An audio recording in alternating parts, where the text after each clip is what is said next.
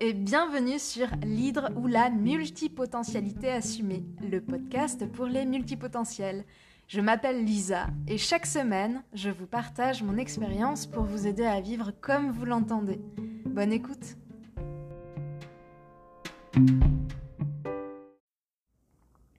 Aujourd'hui, on va parler des 5 astuces pour répondre à la fameuse question qui est le véritable cauchemar pour tous les multipotentiels. Qu'est-ce que tu fais dans la vie Donc voilà, c'est une question qu'on entend très souvent et pour autant, euh, c'est pas simple d'y répondre. Alors, avant d'arriver aux 5 astuces, faut savoir que d'une part, elles sont là pour vous aider, donc en aucun cas faut calquer une méthode ou un modèle. C'est uniquement là pour vous donner des idées parce que le but c'est que vous vous inspiriez de ces astuces pour euh, les, mettre à votre sauce tant que vous êtes à l'aise avec. Toutes ces astuces-là, elles peuvent être euh, cumulables, modelables, enfin voilà, vous en faites ce que vous voulez. C'est pas forcément l'un sans l'autre, euh, voilà. Tout est. en fait, le but c'est vraiment que vous vous appropriez ces astuces pour que vous sentiez à l'aise avec. Voilà. Avant d'attaquer les cinq astuces, faut savoir que j'ai passé énormément de temps à, alors, à stresser quand, euh, ou à anticiper cette question en étant mal à l'aise, en me disant oh là là, mais euh, c'est un peu la hantise, alors que c'est franchement une question hyper commune, mais euh, voilà, c'est une question qui me faisait beaucoup stresser, pour laquelle j'ai souvent j'ai souvent bégayé, j'ai souvent euh, fait des ratés de phrases, tout simplement. J'amorce un truc et puis je m'arrête, je fais bah non. enfin, voilà, c'est euh, difficile quand on est multipotentiel de répondre à cette simple question. Et euh, c'est souvent au début des conversations et ça aide pas à être à l'aise pour la suite parce qu'on rame déjà. Donc, j'espère vraiment que ce sont des astuces qui pourront vous éviter toutes les toutes les conversations un peu ratées que j'ai pu avoir parce que euh, j'arrivais pas à me dépêtrer correctement de cette question-là, euh, ou alors euh, je le faisais mal, enfin, un calvaire, vraiment un calvaire. En plus, j'ai commencé assez tôt parce que quand j'étais étudiante, pendant les premières années, ça a été très cool dans le sens où la réponse convenait à tout le monde. J'étais en fac, j'étudiais les lettres modernes. Ça, tout le monde comprend. En fait, voilà, il n'y a pas de problème. Mais le fait est que j'ai fait 10 euh, milliards d'études, et donc, euh, je me suis pas arrêtée là. Seulement, les, autres intitulés de cours que j'ai eus par la suite n'avaient rien à voir avec euh, ce côté limpide qu'on trouve derrière les lettres modernes. Donc j'ai enchaîné par des intitulés hyper opaques, alors pour autant c'était hyper intéressant, c'est vraiment pas le souci, mais alors les, les, euh, intitulés des, euh, des, formations, euh, alors j'ai eu histoire et images, alors ça veut dire, enfin c'est simple, hein, mais concrètement les gens ont du mal à comprendre ce que... Et je comprends, hein, moi aussi, je là, bon, bon. une fois qu'on regarde les cours, etc., on comprend mieux, mais de prime abord c'est un peu compliqué. Euh, j'ai fait aussi un master en écriture interactive et design d'interaction. Alors si on n'est pas dans le milieu, on comprend rien du tout. Et si on est dans le milieu, on comprend pas non plus. c'est vraiment euh, genre, je crois percevoir deux trois trucs, mais je suis franchement pas sûre. Euh, et j'ai fait aussi un autre master en humanité management.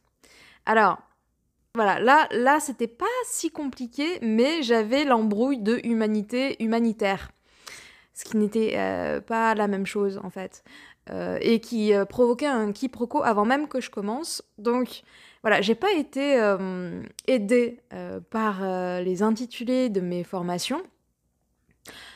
Après, honnêtement, c'est aussi des formations qui, qui concernaient différentes disciplines et c'est ce aussi pourquoi je les ai choisies. Donc quelque part, on s'y retrouve, mais voilà, en tant que multipotentiel, ce n'est pas simple.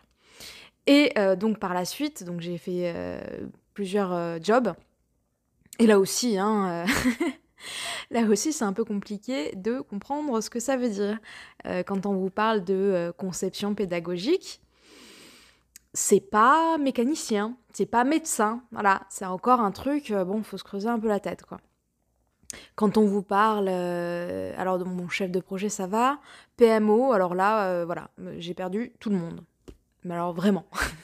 enfin bref, tout ça pour dire que euh, ça fait vraiment longtemps que j'ai cette hantise de cette fameuse question de qu'est-ce que tu fais dans la vie parce que c'est pas si simple de répondre. Voilà, faut le savoir, c'est pas simple de répondre.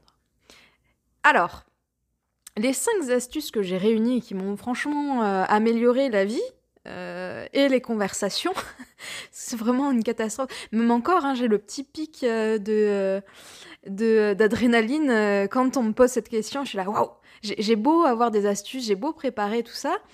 parfois, quand je suis pas forcément à l'aise, ça revient vite.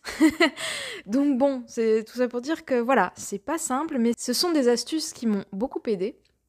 Et euh, maintenant, je le prends donc avec un peu plus, euh, un peu plus de recul et ça va beaucoup mieux. Alors, la première astuce que vous pouvez mettre en place, c'est de vous adapter à la personne qui le demande. Concrètement, qu'est-ce que ça veut dire? Ça veut dire que euh, quand vous discutez avec quelqu'un, alors déjà, vous sentez si c'est juste par politesse ou pas. Donc euh, dans le cas de la politesse, une réponse succincte est la bienvenue, parce que sinon vous allez embarrasser euh, votre interlocuteur ou interlocutrice et vous-même par la suite quand vous allez vous rendre compte qu'en fait euh, bah, la personne ne voulait pas franchement savoir autant. Donc ça arrive. Donc déjà, dans quel état d'esprit la personne pose la question, c'est important. La deuxième chose, c'est euh, qu'on peut, euh, au travers de ce que vous connaissez de la personne, ou au moins que vous avez décelé, euh, ou de ce qu'elle a pu dire, comprendre quels sont ses propres intérêts. si c'est une personne plutôt créative, ou une personne qui apprécie plus la logique, ou les deux. Hein. Suivant ce que vous avez compris de la personne, vous pouvez très bien aborder des sujets qui, qui vont être proches des intérêts de la personne. Alors pourquoi? Bah, Simplement euh, pour que la conversation puisse avoir un véritable intérêt. Alors, je ne veux pas dire par là que discuter de choses que l'autre ne connaît pas n'est pas une bonne chose. Je veux juste dire que au début d'une conversation, quand on ne connaît pas la personne, c'est pas mal de trouver, euh, en tout cas dès le départ, des points communs rien n'empêche après de diverger vers, euh, vers d'autres sujets euh, qui correspondent pas du tout à ce que vous pensez que l'autre apprécierait, c'est pas le souci, mais vraiment pour commencer, installer un climat cordial de, partage sur euh, des éléments communs, c'est toujours plus pratique. Voilà, alors je parle aussi aux anxieux et aux anxieuses de la conversation. Moi je le suis. Et donc, euh, c'est plus facile d'entamer quelque chose où vous vous sentiez à l'aise, quand vous sentez pas que euh, vous saoulez votre interlocuteur ou interlocutrice. Quoi. Et donc, il y a plus de chances quand vous ciblez euh, des, des, domaines ou des, des, disciplines qui peuvent intéresser donc votre interlocuteur ou interlocutrice. Donc, la deuxième astuce, c'est l'humour. Alors, voilà. L'humour, quand on arrive à l'utiliser, on dépasse un certain malaise et, et dans ces cas-là, ça, sauve un peu, euh, ça sauve un peu la conversation, ça sauve un peu le, les départs potentiellement chaotiques. Si on vous pose la question qu'est-ce que tu fais dans la vie, vous pouvez très bien répondre, euh, par exemple version courte ou version longue. Donc là, euh, voilà, ça suscite l'intérêt.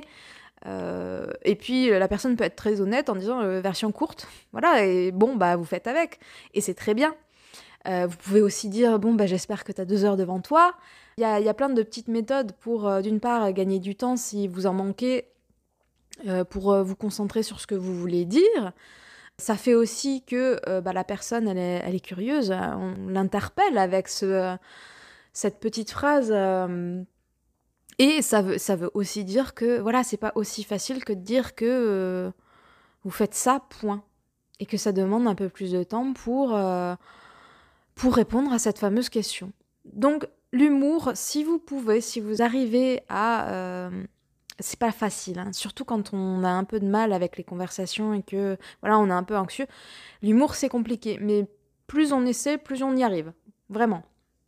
La troisième astuce, c'est de répondre par une ou plusieurs facettes de ce que vous faites.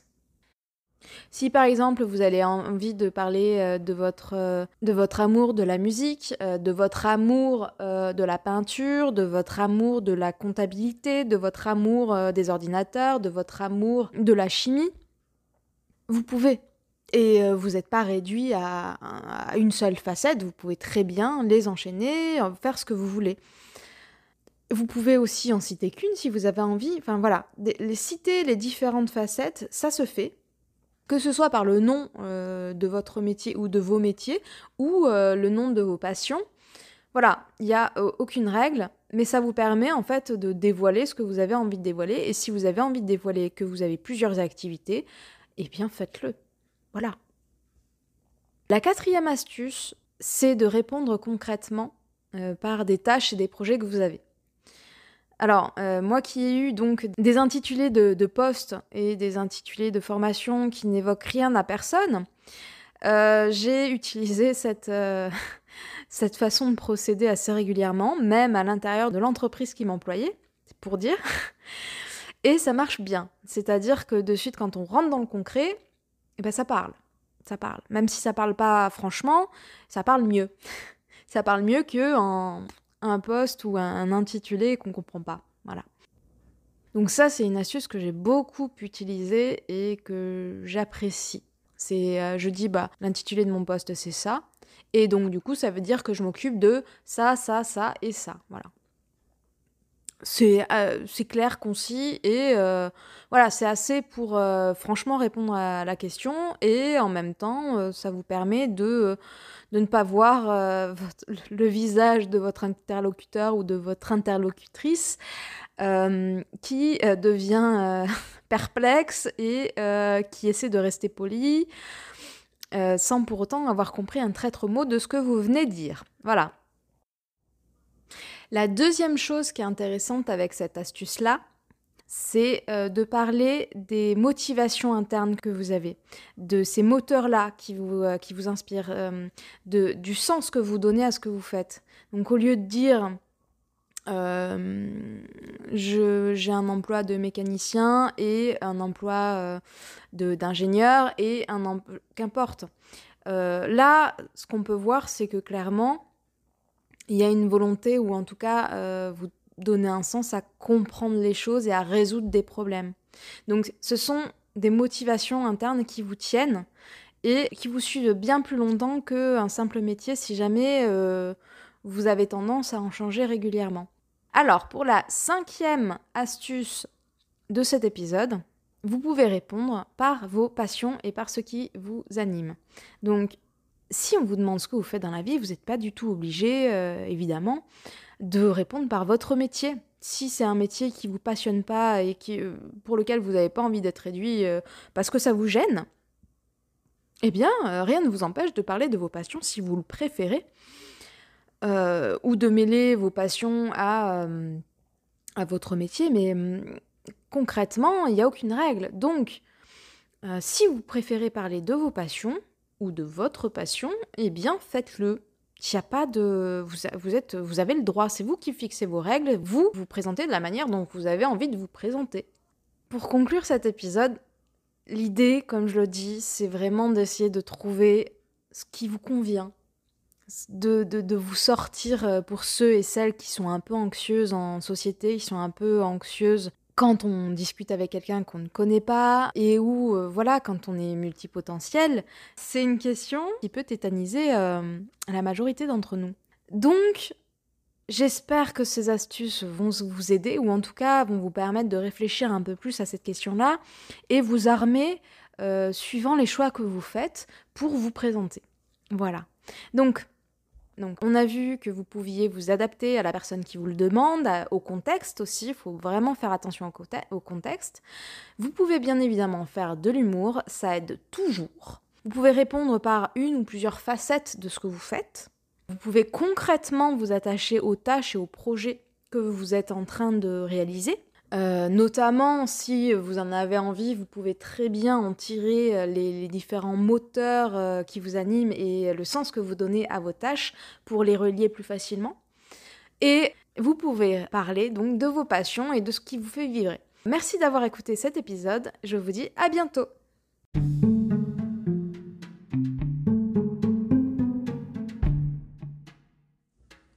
Merci d'avoir écouté cet épisode de l'hydre ou la multipotentialité assumée jusqu'à la fin. Si vous avez des questions, n'hésitez pas à m'envoyer un message sur Instagram à la multipotentialité assumée. À bientôt!